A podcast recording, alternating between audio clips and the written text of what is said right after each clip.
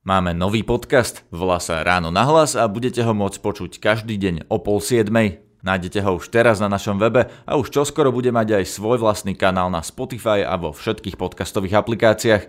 Dnes vám ho výnimočne ponúkame aj vo feede Aktuality na hlas, no už onedlho ho v aplikáciách nájdete pod jeho vlastným názvom Ráno na hlas a aj v ďalšom kanáli, kde budete môcť počuť všetko z našej produkcie pod jednoduchým názvom Podcasty Aktuality bodka es ká. Príjemné počúvanie. Takže sedíme v taxíku v Bratislave, je taká tá väčšia zápcha a zaujíma ma teda, ako vníma možnú prichádzajúcu alebo hroziacu krízu či recesiu jeden taxikár. Vozíte tisícky ľudí možno. Je to pre nich téma?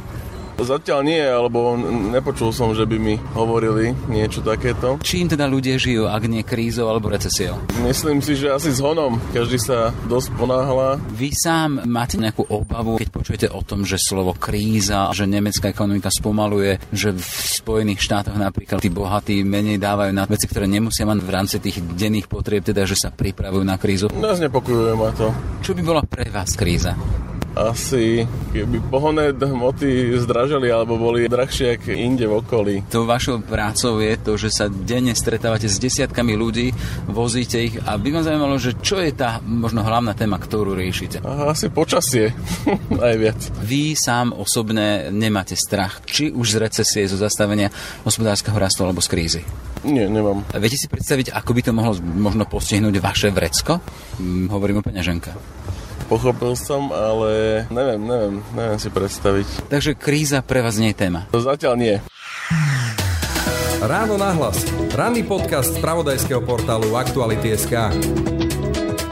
A hoci krízou či recesiou nežijú klienti nášho taxikára, či on samotný, na scénu sa sama tlačí. Stačí si všimnúť správy o Číne, kde sa napríklad historicky prepadá predaj aut. Mocnosti zamestnávajú obchodné vojny. Napokoj nepridáva ani nerozhodnosť Veľkej Británie a hrozba tvrdého Brexitu. A z Nemecka prichádzajú avíza od renomovaných agentúr o nastupujúcom zastavení hospodárskeho rastu.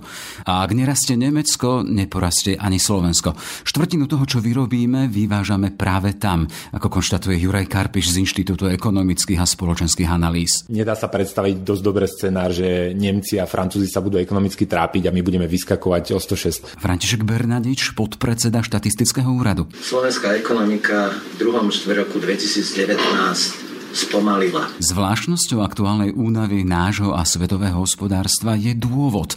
Podľa šéfa Rady pre rozpočtovú zodpovednosť sú ním politici a ich zlé rozhodnutia. Ivan Šramko. To je také neštandardné, že toto spomalenie, respektíve to riziko krízy, nie je vyvolané základným fundamentálnym vývojom ekonomiky. Toto spomalenie a riziko krízy je vyvolané politickými rozhodnutiami. Ako ďalej? Obopnú nás chápadla stagnácie a krízy a čo môžu urobiť s našimi peňaženkami. Je sedemnásteho september a s ním aj nový podcast Ráno na hlas. Moje meno je Jaroslav Barborák. Počúvate podcast Ráno na hlas. From the financial capital of the world. Dow traders are standing there watching in amazement and I don't blame them. The credit market six hundred seventy-six points down. To sú headliny a správy z pondelka pätnásteho septembra dvetisícosem. Padla jedna z najväčších bank Spojených štátov, Lehman Brothers. Pre moderátorku C N N neuveriteľné. The credit market six hundred seventy-six points down. Jej bankrot spustil zatiaľ najväčšiu hospodársku krízu od tej veľkej z tridsiatych rokov minulého storočia. It was the worst day on Wall Street. Vezie zlomilo zrútenie amerického trhu s nehnuteľnosťami, neschopnosť veľkých i malých splácať svoje dlhy. Máme sa obávať a čo sa dá naučiť z krízy spred desaťročia. Juraj Karpiš z Inštitútu ekonomických a spoločenských analýz. Pekný deň prajem. Dobrý deň prajem. Pán Karpiš, tá základná otázka. Máme to už tu a teraz zarobené na ďalšiu ekonomickú krízu? Premiér hovorí o možných zložitých časoch, ktoré majú byť pred nami, alebo o už miernení dosahov. Máme za sebou relatívne dlhé obdobie dobrých ekonomických časov, tak je logické, že ľudia očakávajú, že teda kedy sa to zhorší. Zároveň tá posledná kríza bola tak zásadnou udalosťou, ktorá prebehla aj médiami, že tí ľudia majú už vytvorený nejaký podmienený reflex na zlé ekonomické správy a očakávajú teda, že ktoré banky začnú krachovať a čo sa stane. Ja osobne ale zatiaľ by som nešiel tak ďaleko, že by som teda vyhliadal krízu. Ono je pravda, že dochádza k nejakému ekonomickému spomaleniu, ale netreba pliesť tieto dva javy. Nie každé ekonomické spomalenie automaticky znamená krízu. Ekonómovia hovoria o tzv. recesii. Recesia je, keď dva až štyri roky za sebou tá ekonomika nerastie alebo teda sa zmenšuje. To však mnohokrát v histórii nevedlo k žiadnej kríze, akurát k nejakému prechodnému obdobiu s vyššou nezamestnanosťou a nižším rastom. Ja by som to stále oddialoval. To ekonomické spomalenie naozaj už vidíme v tej západnej Európe. Nemecko sa takmer dostalo do recesie, Taliansko bolo v recesii koncom minulého roka. Čína spomaluje, vlastne svetový obchod spomaluje, ale zatiaľ nejaké ukazovateľné napätia v tom finančnom sektore, ktoré by mi hovorili, že teda už je tu nejaká finančná kríza, nevidím. Tlačová konferencia štatistického úradu z minulého týždňa. František Bernadič, jeho podpredseda. Začnem správou, ktorá bola pertraktovaná v médiách okamžite po zverejnení rýchleho odhadu. To je slovenská ekonomika v druhom štvrťroku dvetisícdevätnásť. spomalila. Hrubý domáci produkt si udržal rast, avšak jeho dynamika medziročne spomalila na dve percentá. Podobný výsledok bol zaznamenaný v treťom štvrťroku dvetisíctrinásť. Aj medzikvartálne po sezónnom očistení sme zaznamenali pokles. Kedy sa hovorí o tej ekonomickej a potom hospodárskej v tom rozdiel? Je to viac menej synonymum. Tá recesia môže byť nejaká plytká, že teda naozaj sú to len dva až štyri roky, ale občas teda to prejde aj do nejakých hĺbších problémov, ktoré trvajú dlhšie obdobie. Potom sa môžeme baviť už aj o nejakej hospodárskej depresii alebo hospodárskej kríze, než čo bolo v Spojených štátoch amerických v tridsiatych rokoch. Tak sme hovorili o človeku. je, je, to, je to podobné, že niekedy je tá ekonomika manická a tie ceny sú príliš optimistické a potom zase prichádza časť pesimizmu. Ja väčšinou to spájam s tou monetárnou politikou, s tým, teda, čo sa deje v našich peniazoch. Asi to mnoho ľudí už počulo, že teda centrálna banka stimuluje ekonomiku, ako keby dáva tie prášky tej ekonomike, aby sa teda rozbehol ten stroj. A na druhej strane potom, keď tá ekonomika dostane kocovinu z toho stimulovania, tak tá centrálna banka, teda najprv teda dochádza k prehrievaniu, že to je tá manická fáza a vtedy centrálna banka sa, sa to snaží naopak nejakým spôsobom tlmiť a potom teda niekedy to utlmí už až príliš a opäť sa začne snažiť stimulovať. Čiže ono často ten finančný cyklus, teda to, čo vedie k tej kríze, súvisí práve s tým, čo robia tie centrálne banky a čo sa deje v tých peniazoch. Poďme možno k tým takým signálom. Ja hovorím, že ešte by som to oddialil, ale predsa len. Vidíme čoraz častejšie správy o tej Argentíne, spomínajú v miliardových dlhoch, ktoré nevládze splácať, či oslabovanie nemeckej produkcie. Dokonca nemecký minister financií hovoril o tom, že sú pripravení pumpovať miliardy do svojej ekonomiky. Potom máme také tie správy o bohatých Američanoch, ktorí už nechcú až tak veľmi vydávať na veci, ktoré veľmi nepotrebujú, či uťahujú kohútiky a utrácajú menej. Potom máme tu rovnako obchodné vojny, či Čína, Amerika, alebo Amerika, Európska únia. To sú tie signály. Ty hovoríte o oddiaľovaní a, a tieto signály vás neznepokojujú?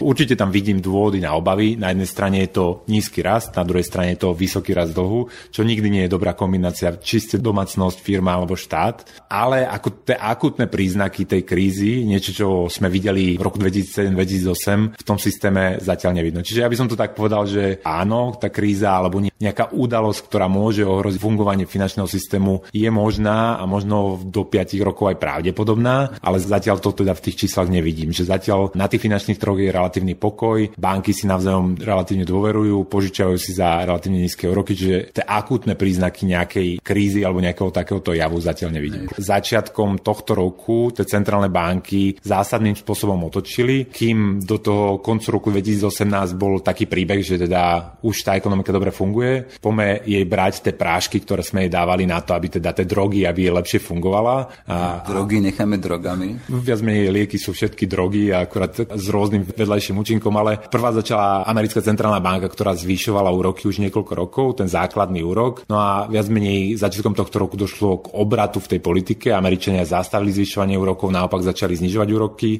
a Európska centrálna banka dokonca znížia úroky.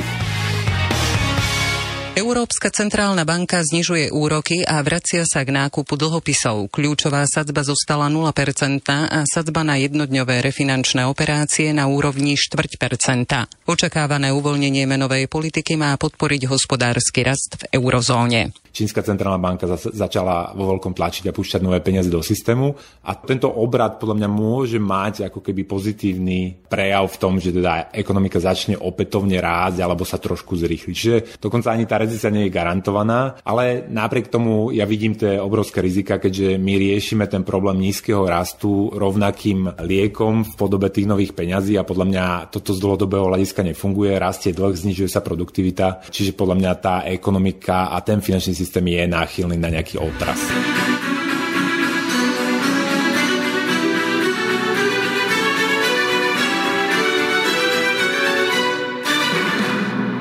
September fifteenth, U S investment bank Lehman Brothers collapsed. It was the biggest bankruptcy in American history, leading up to the world's worst economic crisis since the nineteen thirties Great Depression.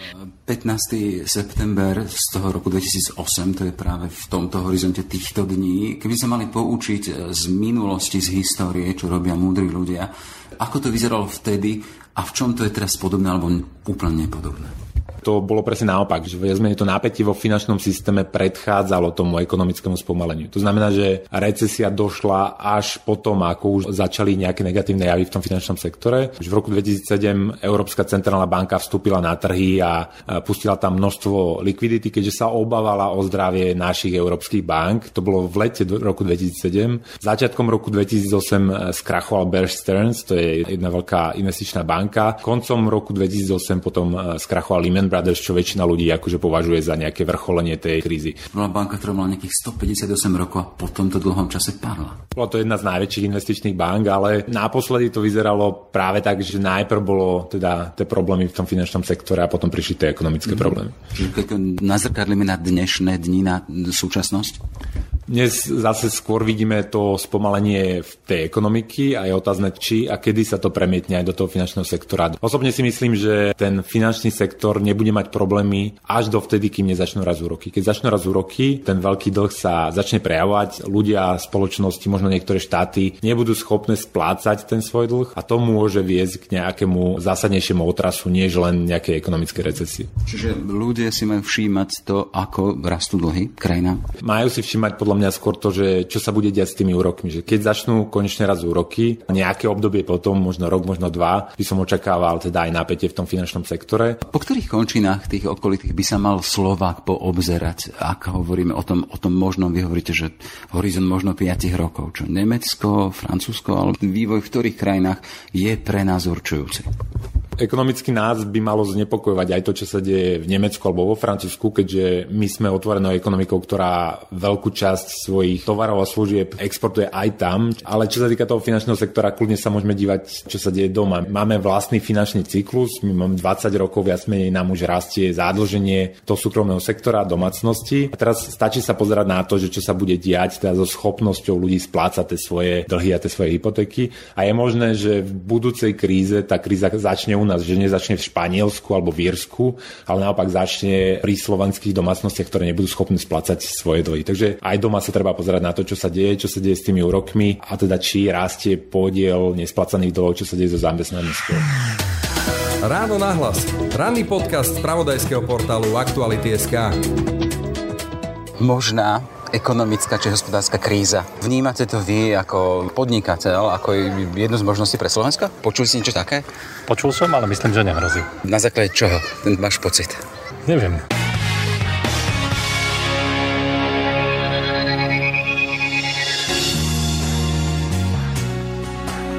Argentína v miliardových dlhoch, ekonomický chlad nemeckého priemyslu a Slovensko v očakávaniach.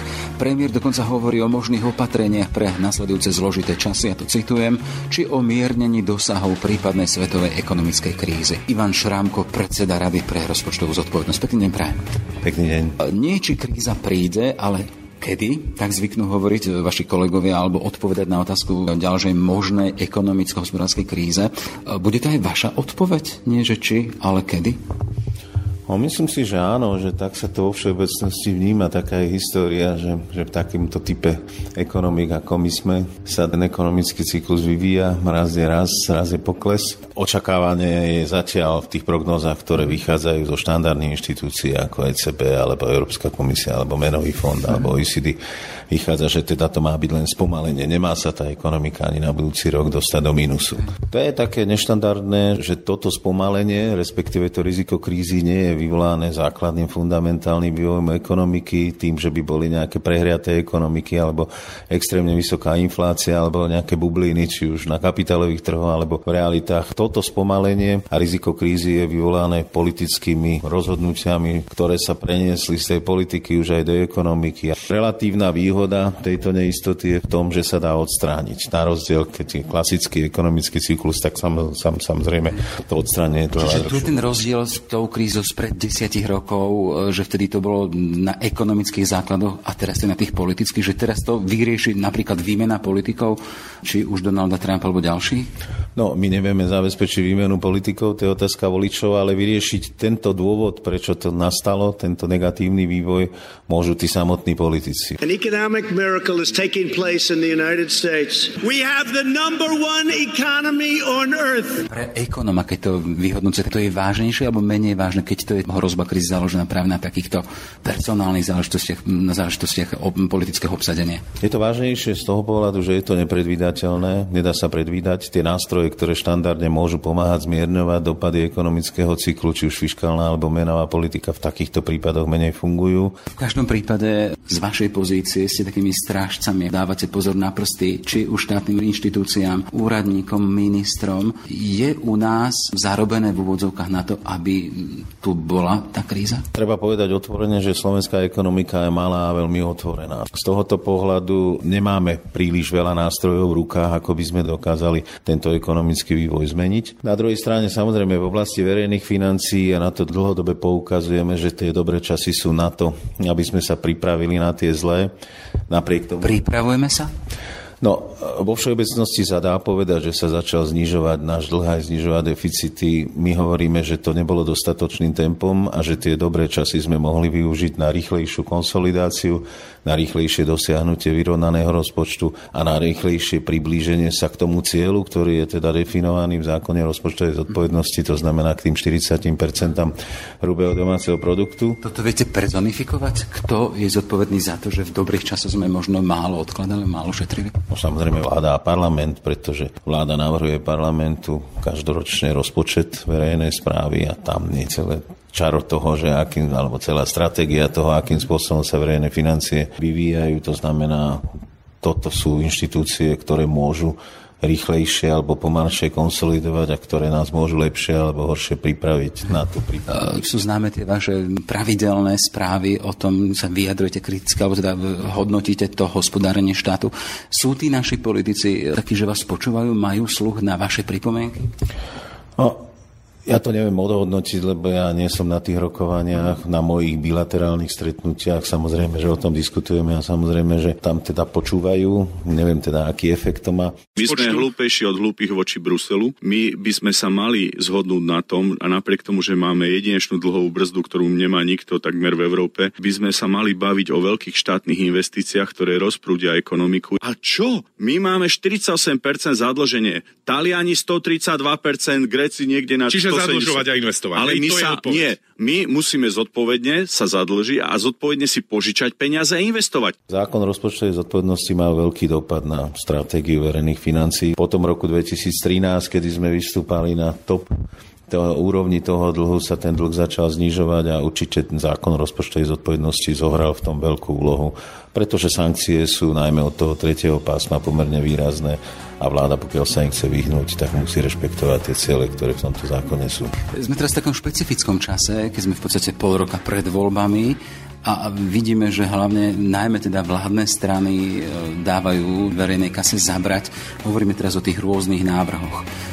Sociálne balíčky, ktoré v tom prvom náčrte mali vyše miliardu, mali stáť, potom sa to skresalo nejaké pol miliardu. Ako hodnotíte, nakoľko toto je zodpovedné zo strany tých, ktorí sú aktuálne pri moci a ktorí aj takýmto spôsobom chcú v úvodzovkách kupovať e, svoju popularitu?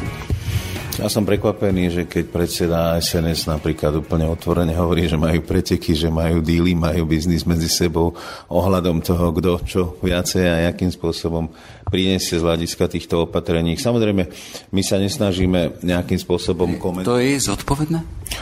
No určite by sa to malo robiť iným spôsobom a určite aspoň by som to verejne nikdy nepovedal, takže robím si nejaké preteky, pretože ty sa samozrejme priznáva, že je to teda politický boj predovšetkým pred voľbami.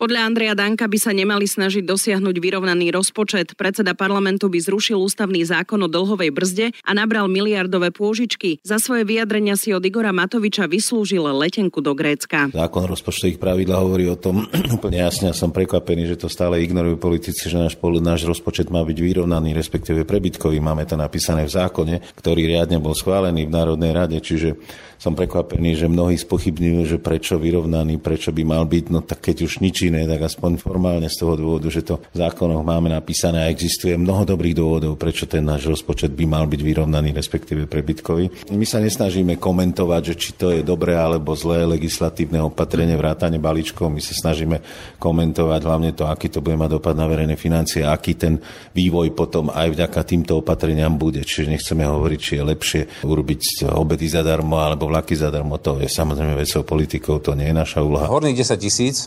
úspešných päťsto tisíc by si svojím spôsobom vedeli pomôcť aj sami. Ale ja sa pýtam, čo tých zvyšných päť miliónov, ktorí si nie vždy vedia pomôcť sami. A preto sme tu my, aby sme pomáhali tým obyčajným, zvyšným päť miliónom ľuďom. My sa snažíme vyčísliť ten dopad týchto opatrení a dať to do kontextu vývoja verejných financií ako takých. Vy stále hovoríte teda, že platí to konštatovanie, ako sme začínali, nie či kríza príde, ale kedy, čiže tá nás čaká. Nakoľko to správanie sa našich zodpovedných politikov prispieva k tomu, že sa to môže priblížiť rýchlejšie? Na úvod som povedal, že tie naše verejné financie nie sú v katastrofálnom stave, že teda dlh sa zlepšuje, deficit sa znižuje, čiže nechcel by som povedať, že momentálne tie opatrenia, ktoré sa prijímajú, spôsobia katastrofu alebo to, že tento rok nedosiahneme vyrovnaný rozpočet alebo bude, alebo bude deficit, že to je nejaká ekonomická katastrofa. To nie je to, samozrejme nechceme povedať. Veľmi dôležité je sledovať strednodobý trend. To znamená, ak nedokážeme splniť cieľ tento rok, tak je dôležité, či sa to začne opakovať. Ak sa to začne opakovať, že nebudeme schopní splniť ciele, potom dôveryhodnosť vlády v oblasti plnenia cieľov bude nabúraná a ak by teda ten trend sa úplne otočil, začali by nám zase narastať deficity a začal by nám narastať dlh, tak samozrejme, že sa dostávame na rizikovú trajektóriu, ktorá v konečnom dôsledku, ak bude trvať dlhú dobu, môže spôsobiť vážne ekonomické nerovnováhy a tým pádom samozrejme neprispieje k stabilite vývoja celej slovenskej ekonomiky. Na začiatku sme konštatovali to, že to znepokojenie možno hospodárske správy o recesii a možnej kríze aktuálne sú na tej politickej báze, nie na tej ekonomickej. Čo to je za signál pre ľudí? My sme v tom kontexte toho, že sme pred voľbami. Čiže zamyslite sa nad tým, koho budete voliť? No, určite áno, len ja mám obavu, teraz hovorím globálne, nie len o Slovensku, že ľudia nie sú schopní celkom dobre ohodnotiť tých politikov a analyzovať ich teda pozitívne alebo negatívne možné dopady a kroky. A celý ten systém je nastavený tak, že dneska ten, kto viacej kričí a kto lepšie kričí a kto nejakým spôsobom lepšiu emóciu, nemyslím teraz, že je dobrá, ale ako väčšiu emóciu donesie tým ľuďom, tak bez ohľadu na to, čo hovorí a čo spôsobuje, vyhráva voľby. Takže to je žiaľ Bohu problém tohoto obdobia. Občania v tých voľbách nedokážu identifikovať tých ľudí, ktorí im môžu doniesť tú dlhodobú udržateľnosť toho vývoja tej ekonomiky. Takže z tohoto pohľadu neočakávam, že by nastala nejaká zmena v takej atmosfére. Žijeme, na základe takýchto vplyvov sa rozhodujú, takže to už potom je len otázka, že celkovo by mali existovať také pravidlá, ktoré zabránia takýmto ľuďom urobiť nejaké principiálne škody, avšak vidieť teda najmä u tých veľkých krajín Spojených štátov, že teda to ide svojím spôsobom a ťažko do toho sa dá zasiahnuť, jedine naozaj ten volič to môže zmeniť a zvoliť iného politika. Toľko teda Ivan Šrámko, predseda Rady pre rozpočtovú zodpovednosť. Pekný deň. Ďakujem pekne a ja. Pekný deň aj ja vám.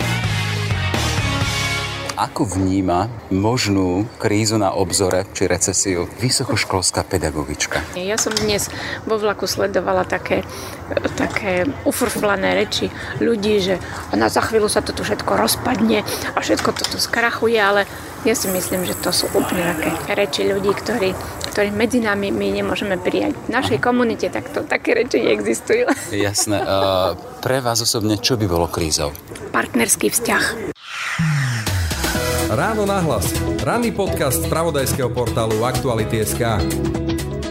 Toľko teda dnešné Ráno nahlas. Deň bez kríz, recesií či depresií želá Jaroslav Barborák. Všetky podcasty z pravodajského portálu Aktuality bodka es ká nájdete na Spotify a v ďalších podcastových aplikáciách.